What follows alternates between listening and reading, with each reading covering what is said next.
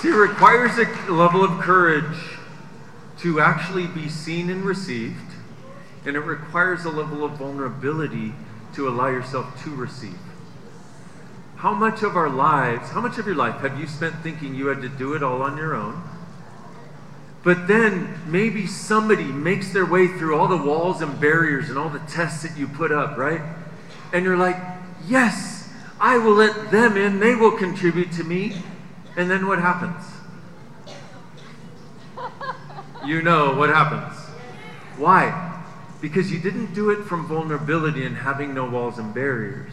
You did it from if they pass this test and this test and this test and this test and the other test plus this test plus that test and that test and then the family test and the other test whatever, then I will let them in and I will cut off all of my awareness.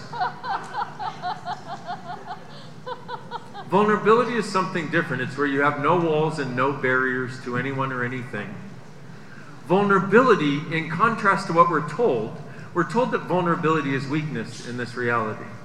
It's one of the biggest lies you've ever been told. Vulnerability is actually ultimate power and ultimate strength. What? Because when you are willing to have no walls and no barriers, you are aware of everything and everyone around you.